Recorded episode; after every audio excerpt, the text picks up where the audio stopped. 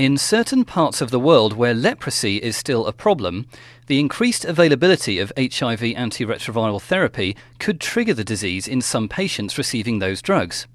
That's according to Diana Lockwood of the London School of Hygiene and Tropical Medicine, who talked to ICAAC delegates about the link between HIV and leprosy. She told me that while the link between tuberculosis and HIV is well known, the case has been much less clear with leprosy. However, she and her colleagues were given some new avenues to investigate when they came across a patient with TB. Rather curiously, in London, we saw a very interesting patient who was a Ugandan immigrant and he presented to a hospital in North London with tuberculosis. He was started on treatment for his tuberculosis and then on treatment for his HIV.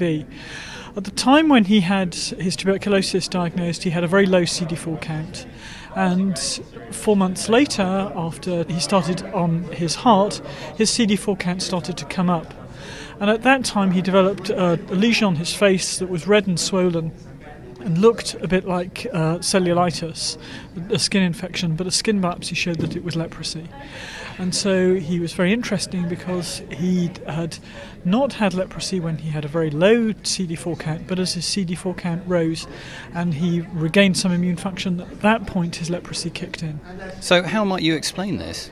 I think that the explanation is that, that well, there are several possible explanations. Possibly HIV su- su- uh, suppresses the, the response to Mycobacterium leprae.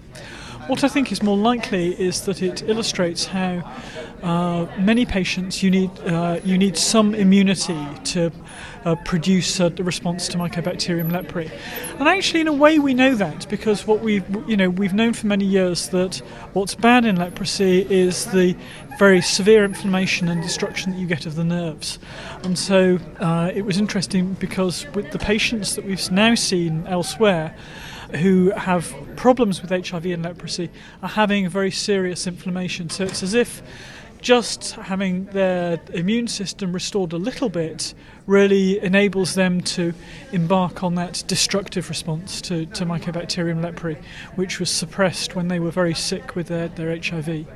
Um, is this something then that we have to be increasingly aware of? The fact that some patients might be starting antiretroviral therapy and then this, this may happen, leprosy may, may come about?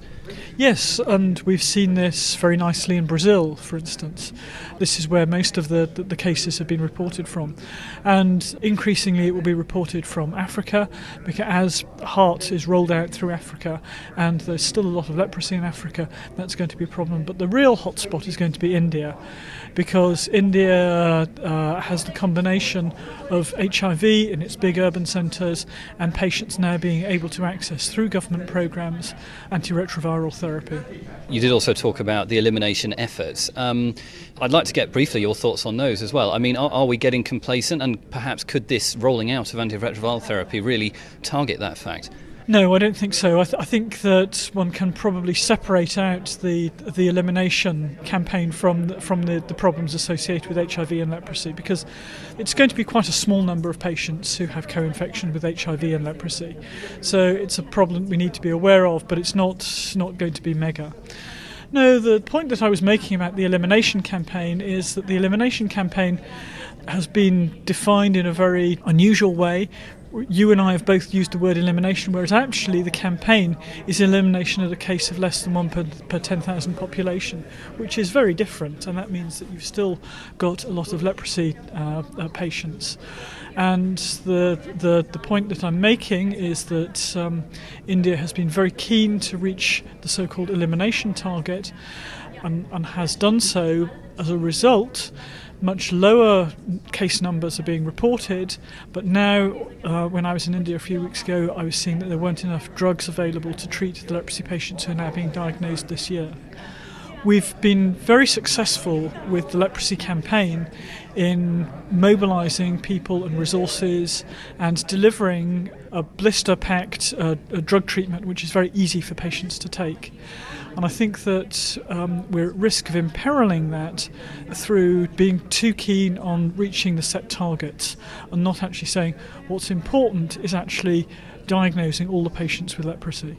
What do you think needs to be done in this elimination field? What do we actually need to be doing? Well, I think we ought to, in this case, actually drop the word elimination. And I think what we need to know is we need to know how many new, new patients there are. I think that this has shown how setting targets can sometimes be a very double edged sword. And we've seen that in the, the UK NHS, that when you set a target, sometimes you aren't aware or you can't predict the consequences that, that, it, that it will have. And for some people, setting a target means that they will do everything to reach that target, and sometimes you can get unintended consequences. Diana Lockwood from the London School of Hygiene and Tropical Medicine. For the Audio Journal of Medicine, I'm Derek Thorne.